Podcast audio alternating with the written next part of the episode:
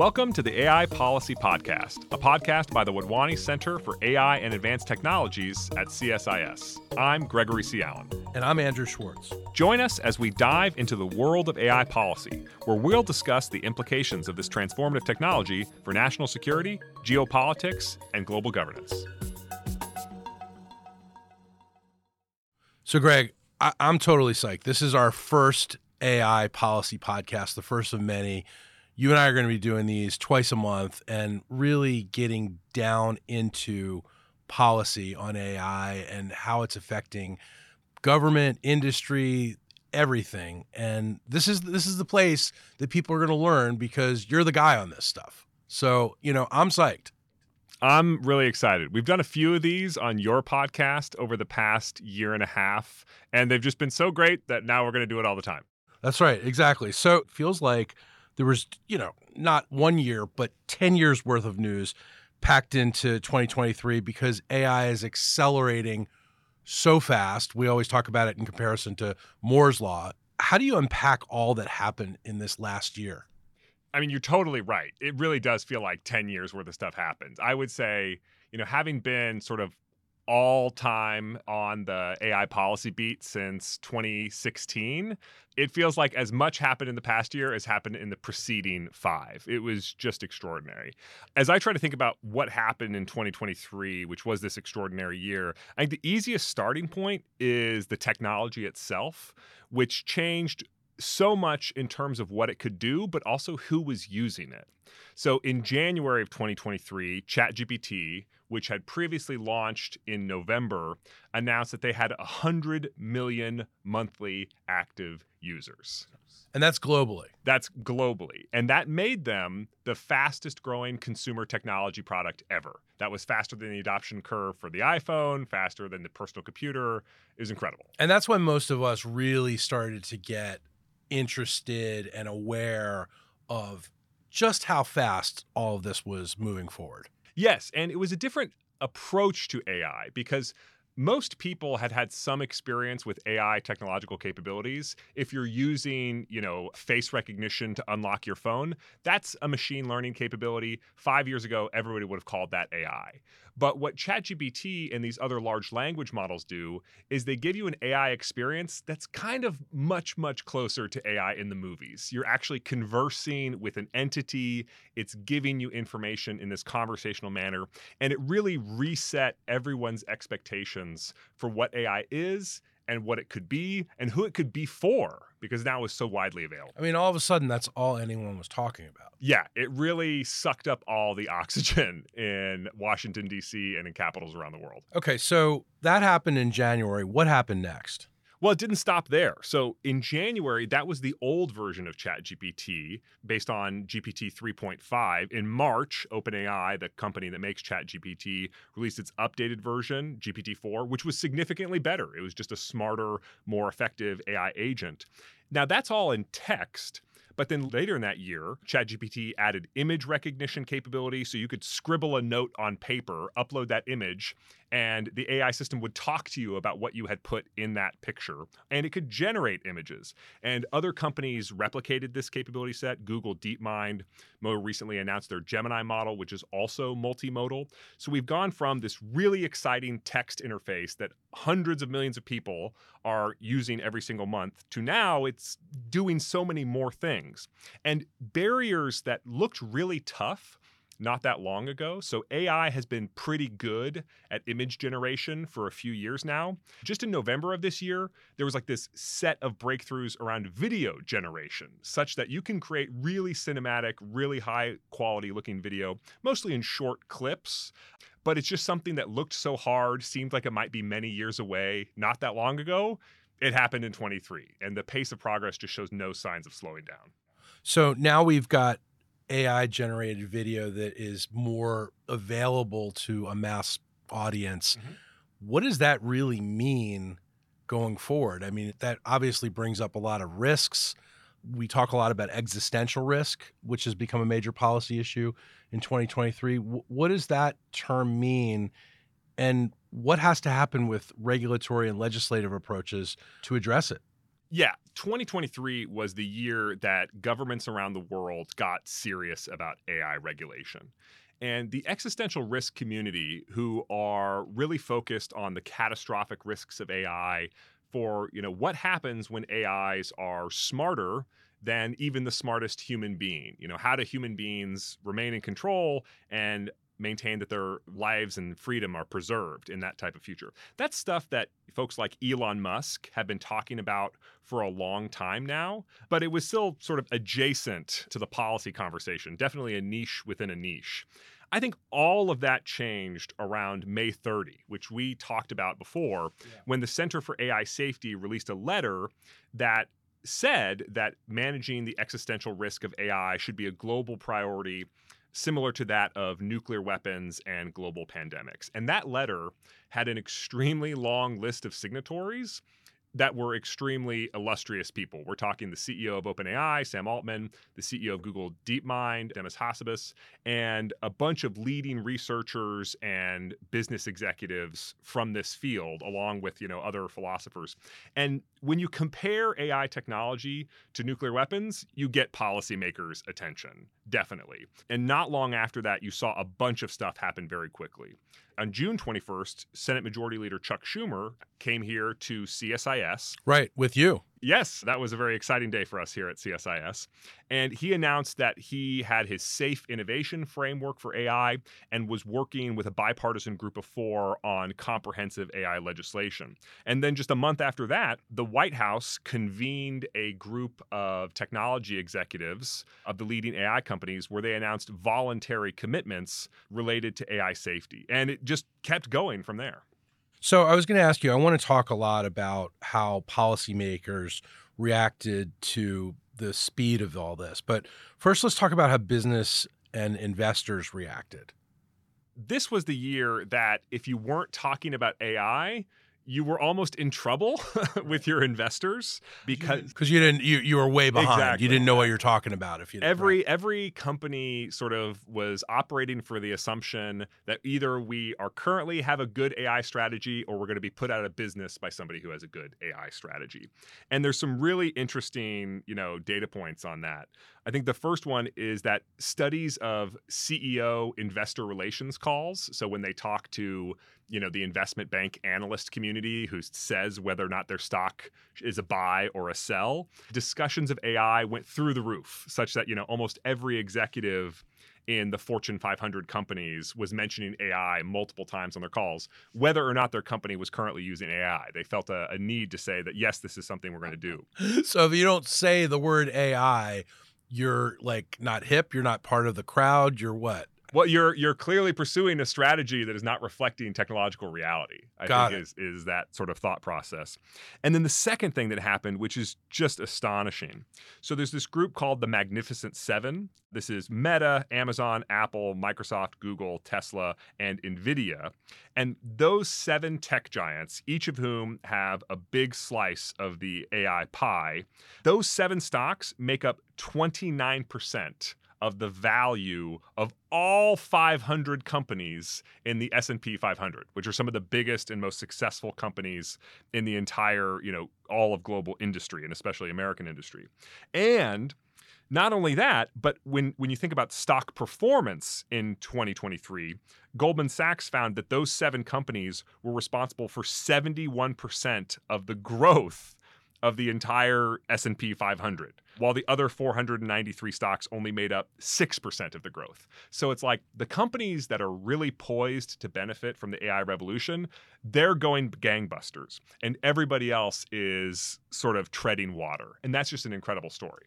So why wouldn't we all just invest in them and in nothing else? Well, as an empirical outcome, that appears to be what's going on, right? So you've basically got investors are pouring into these technology giants, and then every other CEO is saying, "No, don't worry, we're going to figure out this AI thing. We're going to make money off this too." Thus, everyone talking about it on their investors' calls. Got it. Okay, so that puts a bow on some of the things that are going on in industry, but I, I want to break down the policy conversations into a couple different buckets. You know, what happened on AI regulation? Let's start with that. So we talked a little bit about how that letter changed everything and a lot was getting going in the summer here in the United States. That really did culminate in really important outcomes, really important policy decisions. So in October, the White House passed a new executive order all about AI. And in conversations with folks involved in this policy, they basically describe it as this is the absolute maximum that we could do within the White House's legal authorities. Anything more than this is going to require legislation. And so I think that sort of says something in and of itself. They they put the pedal to the floor and did everything they could possibly do related to AI regulation. That includes for the folks who are making the largest AI models, they're now going to be subject to red teaming. So there's going to be independent assessments of the safety and the efficacy of the safety procedures of these companies for the largest AI models. And then for AI in specific use cases in various federal agencies, there's sort of other requirements and regulations that are now going to apply. So that's what the White House was doing. I mentioned that Senator Schumer started his Safe AI Innovation Framework.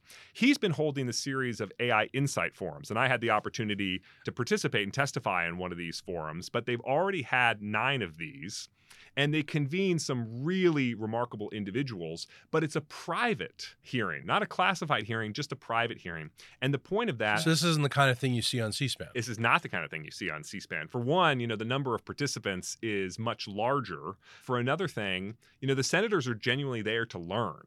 When I was there, there were senators up at the speaking table, but there was also senators in the audience just sitting there. Which is remarkable. which is remarkable. I mean, the, the number of times that I can think where a senator is sitting in the audience of something for three hours just to learn. Right. This isn't a committee. They're not obligated to be there. They're there because they need to know what's going on in this space. Exactly. I mean, there's this really interesting education process that is taking place. You know, there's multiple members of Congress right now who are literally pursuing graduate degrees. My own congressman, Don Beyer of Northern Virginia, is taking classes at George Mason University in pursuit of a master's in artificial intelligence because the legislators all see this as the transformative technology of the 21st century.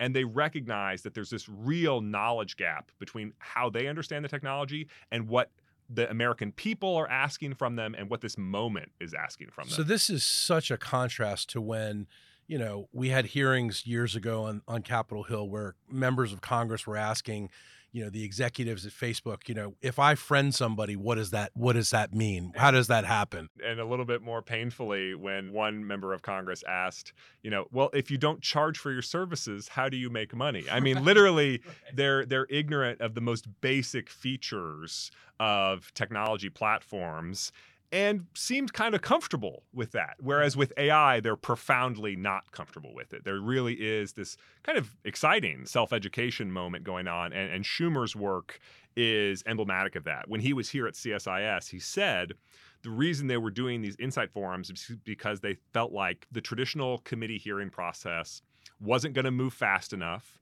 wasn't going to involve enough people, and wasn't going to result in the broad sort of learning that they needed to actually have a shot at drafting good legislation on this topic. So in your view, 2023, this is off to a good start in terms of education and in terms of policymakers really taking this on and taking it seriously. Absolutely. I mean, when I would try and have conversations with folks on Capitol Hill in 2017, you could have a conversation about AI and national security or AI in the military. But to try and have a conversation about what the government, you know, should do in terms of AI regulation or AI promotion and adoption across government agencies, it was just tough to get people to care that way. Right, because they still thought it was science fiction at that Yeah, exactly. And now it, it feels real, and they've they've interacted with it. They've used these systems because it's not just the you know enterprise technologies that are for businesses. The consumer AI systems are so interesting and so compelling. Okay, so we're talking about what happened in 2023, and that's what's going on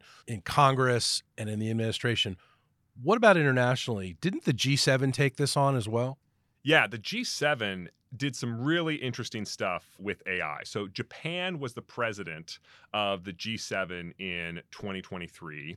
And what's interesting just in international relations writ large is as US Russia tensions and, and European and Russia tensions have gotten more difficult, as US China tensions have gotten more difficult, the sort of locus of international convenings is sort of moving away from the G20, which had been an important body for about a decade, and more to the G7, where the sort of advanced economy, advanced technology democracies sort of talk to each other.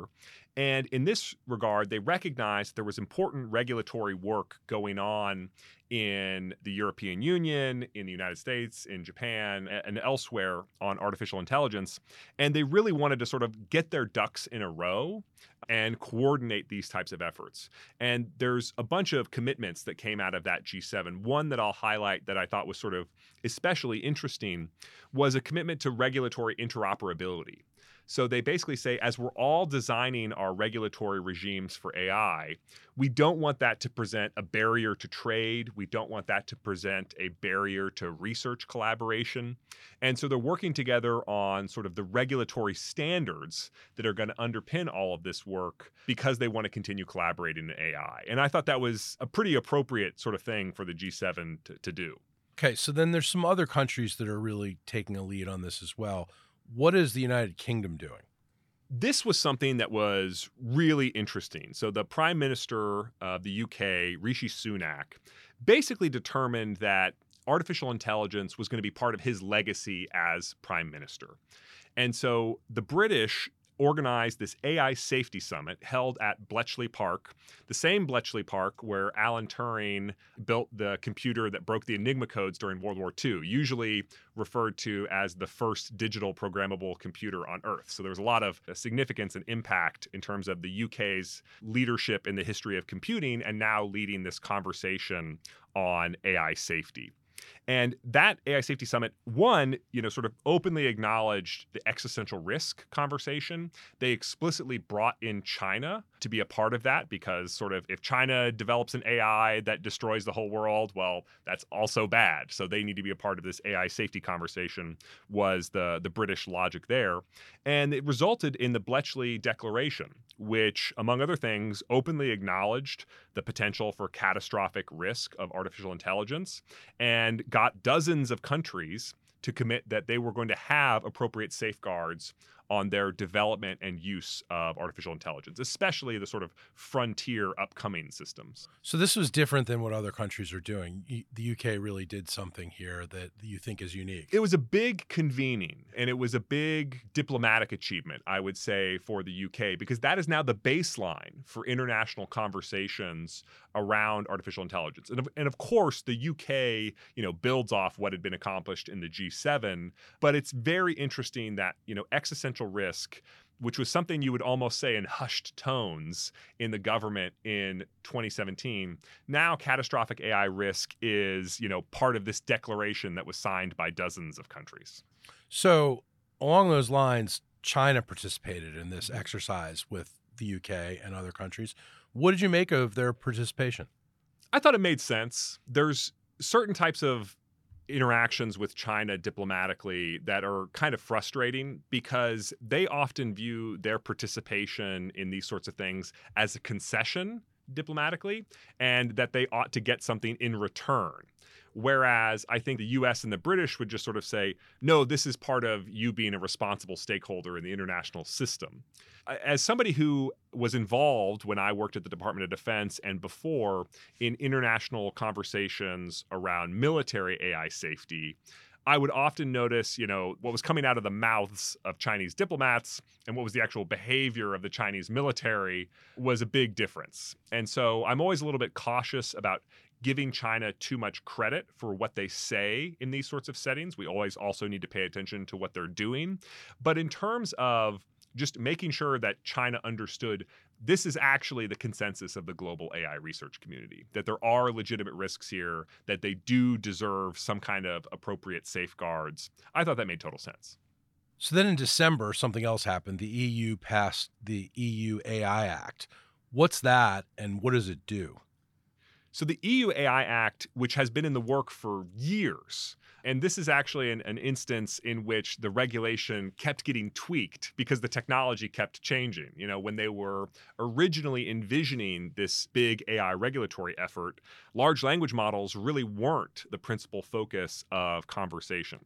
But this is a legitimate horizontal regulation and it breaks AI into sort of different risk categories. You know, AI for biometric surveillance is very different than AI for recommending, you know, what movie you should watch next. But the point is, it, you know, depending on which risk category you fall under, there are some very significant regulations that might apply to you. The most severe restrictions can fine you up to 7% of your global revenue as a company.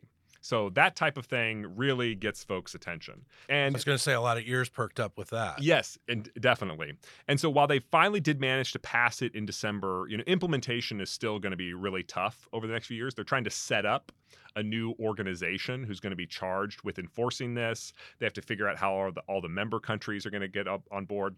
France, in particular, President Macron has sort of said, "Why are we tying our hands? We're trying to run faster." well, right. That was my question. Down. Is like this is the most comprehensive set of AI regulations we've seen so far, but it's the EU administrating other EU countries. Doesn't that tie their hands? Yeah, so the the classic cliche is that the United States can innovate but they can't regulate and the Europeans can regulate but they can't innovate. You can definitely see a way in which the EU AI Act plays into that story. The official line from the European Union is that they are regulating in order to innovate. And just to play out what that means, ultimately folks are going to want to use AI systems that are safe, that they can trust, that are going to protect their privacy. And the European Union is saying, you know, we're going to force our companies to figure out how to do that. And then that will ultimately be what consumers and companies want. That sort of remains to be seen whether that hypothesis is, is true. And it's a debate that is still going on within European Union. But at this point, this act is law. So it's something is going to be coming out of this. So they're trying to make the Wild West a little bit less wild with this. Certainly. Yeah. Greg, I want to talk about speaking of the Wild West, I want to talk about AI and national security. 2023 was also a really big year in that regard. What were some of the most noteworthy developments that you saw? When I was in the Department of Defense working on AI from 2019 to 2022, the main thing that we were working on was AI for a bunch of different use cases, like predicting maintenance requirements in vehicles or you know, doing image recognition from ISR platforms. These were sort of big focuses of AI. In 2023, the real conversation was around autonomy and autonomous systems. So, planes that fly themselves, tanks that drive themselves, these types of things. And two sort of really big things happened. The first is in January, the DoD updated its policy for autonomy and weapon systems, DoDD 3000.09. And it was very clear that one of their goals in updating this policy was to, you know, one, squash some misunderstandings about what the policy does and does not say. It is often reported as requiring a human in the loop or banning autonomous weapons, and it does neither of those things. And I think in clarifying what DoD policy was on autonomous weapons and autonomous systems writ large, one of the goals there was that the DoD would build more of them.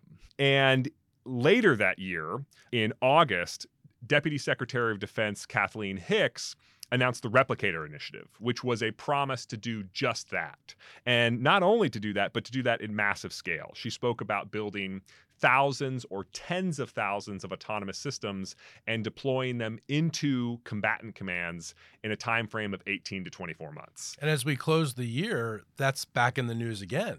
Back in the news again because it's not going as fast as she had hoped. So when she had originally announced this, she said that it was not going to require new money that the DoD was going to be able to move money around to support existing initiatives and, and double down on them. I think there's now some skepticism from Congress about like what is the real budget plan for this? If there's not a part of the budget that says it's going towards replicator programs, is it even really real? Hard to believe that there's not needed additional monies for this. Yeah, and I, I'm speculating here. I think Deputy Secretary Hicks was a little bit hamstrung by the budget cycle because the budget was significantly delayed in 2023 for the Department of Defense and for the government writ large. And so the budget had just been submitted to Congress, you know, only a couple months earlier. And so for Deputy Secretary Hicks to say, actually, there's one thing I forgot to put in there, this big new program I want to launch called Replicator, you know, perhaps that would not have looked great. And so she announced it without announcing the funding line. But I think for the, you know, FY25 budget submission in DoD, I would be really surprised if there was not, you know, multiple programs there explicitly identified as related to the replicator goals. What are some of the other things that are going on at DoD and also at the State Department? Well, I mentioned 3000.09. So that is the DoD's policy on autonomy in weapons systems. There had already been going on discussions in the United Nations around autonomy in weapons systems with multiple countries including Austria, which has, you know, sort of been historically neutral for decades, talking about just outright banning autonomous weapons systems. The DoD and the United States government has never been in favor of that ban policy. What they had been in favor of was something more closely resembling a code of conduct or an agreement about what are legitimate uses or responsible uses of autonomous systems sort of reflecting what they had done in 3000.09. And so in February, you can sort of think of the DoD as taking 3000.09 international when the US State Department and the DoD sort of jointly announced this political declaration on responsible military use of artificial intelligence and autonomy. And that now has the signature of more than 45 countries. Right. And they're calling for all nations to sign this. Yes, that is the goal, friends and foes alike. And they've gotten 45 countries to sign on to this political declaration. And I think that is sort of where DoD wants the international conversation to go away from this UN conversation that is really focused on a ban and more on this sort of look, this is what we think responsible use of autonomous weapons are. Clearly, there are ways to use autonomous weapons that would be pure evil, just as there are evil ways to use any weapon, including a hammer. The question is, you know, are there ways that are consistent with ethical obligations under the law of war to use these systems? And the DoD's answer is yes, and apparently the answer of, you know, nearly 4 dozen other countries is also yes. What are some of these countries we're talking about in the 4 dozen group and what are some of the countries that still really need to sign on? So there's a lot of countries who are traditional US allies, but it actually goes quite a bit beyond that. I would struggle to sort of name names off the top of my head, but it does not include China or Russia, notably. And those are the keys that haven't signed it. Yes. And in there were some rumors circulating that President Biden, when he met with the General Secretary of the Chinese Communist Party, Xi Jinping, in San Francisco for the APEC summit, that military AI was going to be a part of that conversation. No reports have really come out as to whether or not anything significant on that topic took place there. This was something that when I was in DoD, we had tried to get the Chinese military to talk to us about multiple times, and they had always refused to have that conversation, which was frustrating because you know the United States and the Soviet Union during the Cold War had conversations that genuinely contributed to global safety in the benefit of both countries. And China just sort of doesn't view it the same way as the Soviet Union did. They're much more predisposed to just not talk than to, you know, talk, but to represent your country's own interests. So, as a goal of our policy going into 2024, and we're going to talk about that in another podcast, but we're going to continue trying to get them to engage on this. I'm assuming. I think that's right. And then the the traditional Chinese response would be, "Well, we don't want to talk about it. You do want to talk about it. So if we're going to give you what you want, what are you going to give us that we want?" Which is so frustrating, but it's a classic Chinese negotiating tactic. All right, let's talk about export controls. 2023 saw a significant shift in U.S. and allied export controls on semiconductors and related equipment. What was that shift, and how does it relate to China's AI ecosystem? So, the US and one of those magnificent seven tech companies that we were talking about earlier, NVIDIA, is the sort of dominant global supplier of the chips that are used to train AI systems and the chips that are used to run AI systems, whether in the cloud or, or anywhere else. And in October 2022, the US government sought to cut China off from the most advanced versions of these chips in kind of a deliberate effort to hamstring China's future progress in AI technology. Well, in 2023, a lot happened in this story. So, in January of 2023, it was reported that the United States had reached an agreement with Japan and the Netherlands on this topic, and that they were going to jointly restrict not just the sale of the chips, but the sales of the equipment that can be used to make the chips.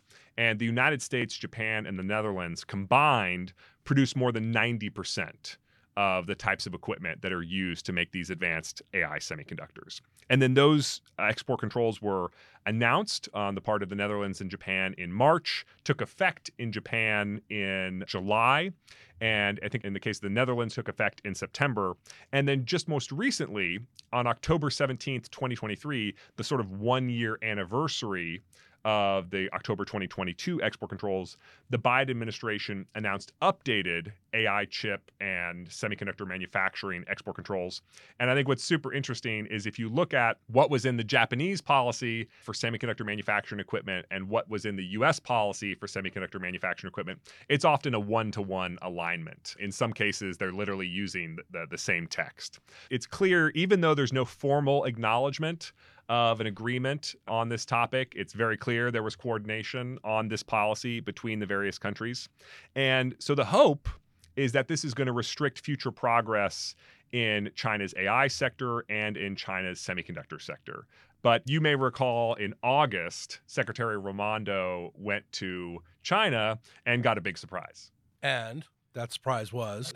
so she was there, you know, to talk trade and all manner of things with the Chinese government as part of the sort of time frame when the Biden administration and the Xi Jinping regime were sort of seeking to improve the quality of U.S.-China relations.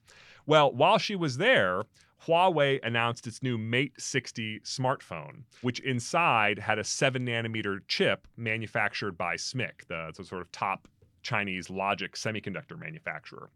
And this was very clearly intended to humiliate Gina Raimondo and very clearly intended to signal to the United States that not only were the export controls not working because China was continuing to make progress in semiconductor manufacturing, but also that China was just no longer interested in having a conversation about compliance with US export control law. That The conversation they wanted to have was one about technological power and they felt pretty good about their standing in technological power because they had caught up.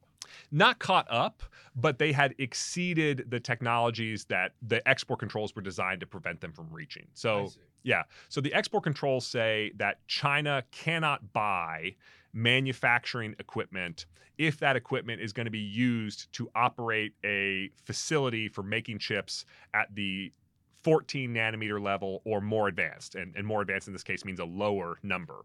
And China is saying, you know, not only are we still making 14 nanometer chips, we're actually making progress in 7 nanometer chips. So at the same time, you're trying to set us back, we're still marching ahead. And even if we're doing so in a way that breaks US law, tough. You know, that's what we're going to be doing. Okay. So given all that, what did we then do? And what are other countries? What do they need to do to make these export controls more effective? Well, I think the October 17th export controls, you know, which happened a couple months after Secretary Raimondo's trip to China, I think they probably got a boost over the finish line by that trip. You know, I can't imagine that Secretary Raimondo felt great after the, the Chinese had deliberately intended to humiliate her on a trip that was supposed to improve relations. And the October 17th export controls are designed to close some of the loopholes that China exploited in the earlier design in order to reach that 7 nanometer manufacturing milestone. And with respect to the chips themselves, you know, Nvidia had been selling a degraded version of their product that was compliant with the 2022 export controls, and the United States actually lowered the performance threshold. So now, you know, every company in China that is doing AI software has to use inferior chips because that's what is allowed to be sold to China and the domestic replacements within China aren't that good right now. And so this is sort of where we are. The United States is clearly inflicting pain upon China's AI and semiconductor ecosystem, but China is also clearly not going to back down. That pain is not yet leading them to change any of the behaviors that the United States is upset with. Greg, that's 2023 in a nutshell. In the next episode of this podcast, we're going to talk about what we have to look forward in 2024. Do you want to give us a little bit of a preview there? I think there's a story where 2024 is every bit as jam packed as 2023, and really across all three of those same dimensions. There's so many things that have yet to happen is Senator Schumer and his bipartisan group of four going to manage to pass comprehensive AI legislation? How is the EU going to implement the AI Act? What is going to happen with replicator and military AI competition? And are the revised versions of these chip export controls actually going to stop China's AI growth? These are all big, big questions and very powerful muscle movements in institutions around the world and governments around the world are trying to make them happen. Greg, I'm excited to keep talking about this with you. This is really an interesting and ongoing conversation we're going to be having. Well, thanks. And I look forward to doing this every couple of weeks.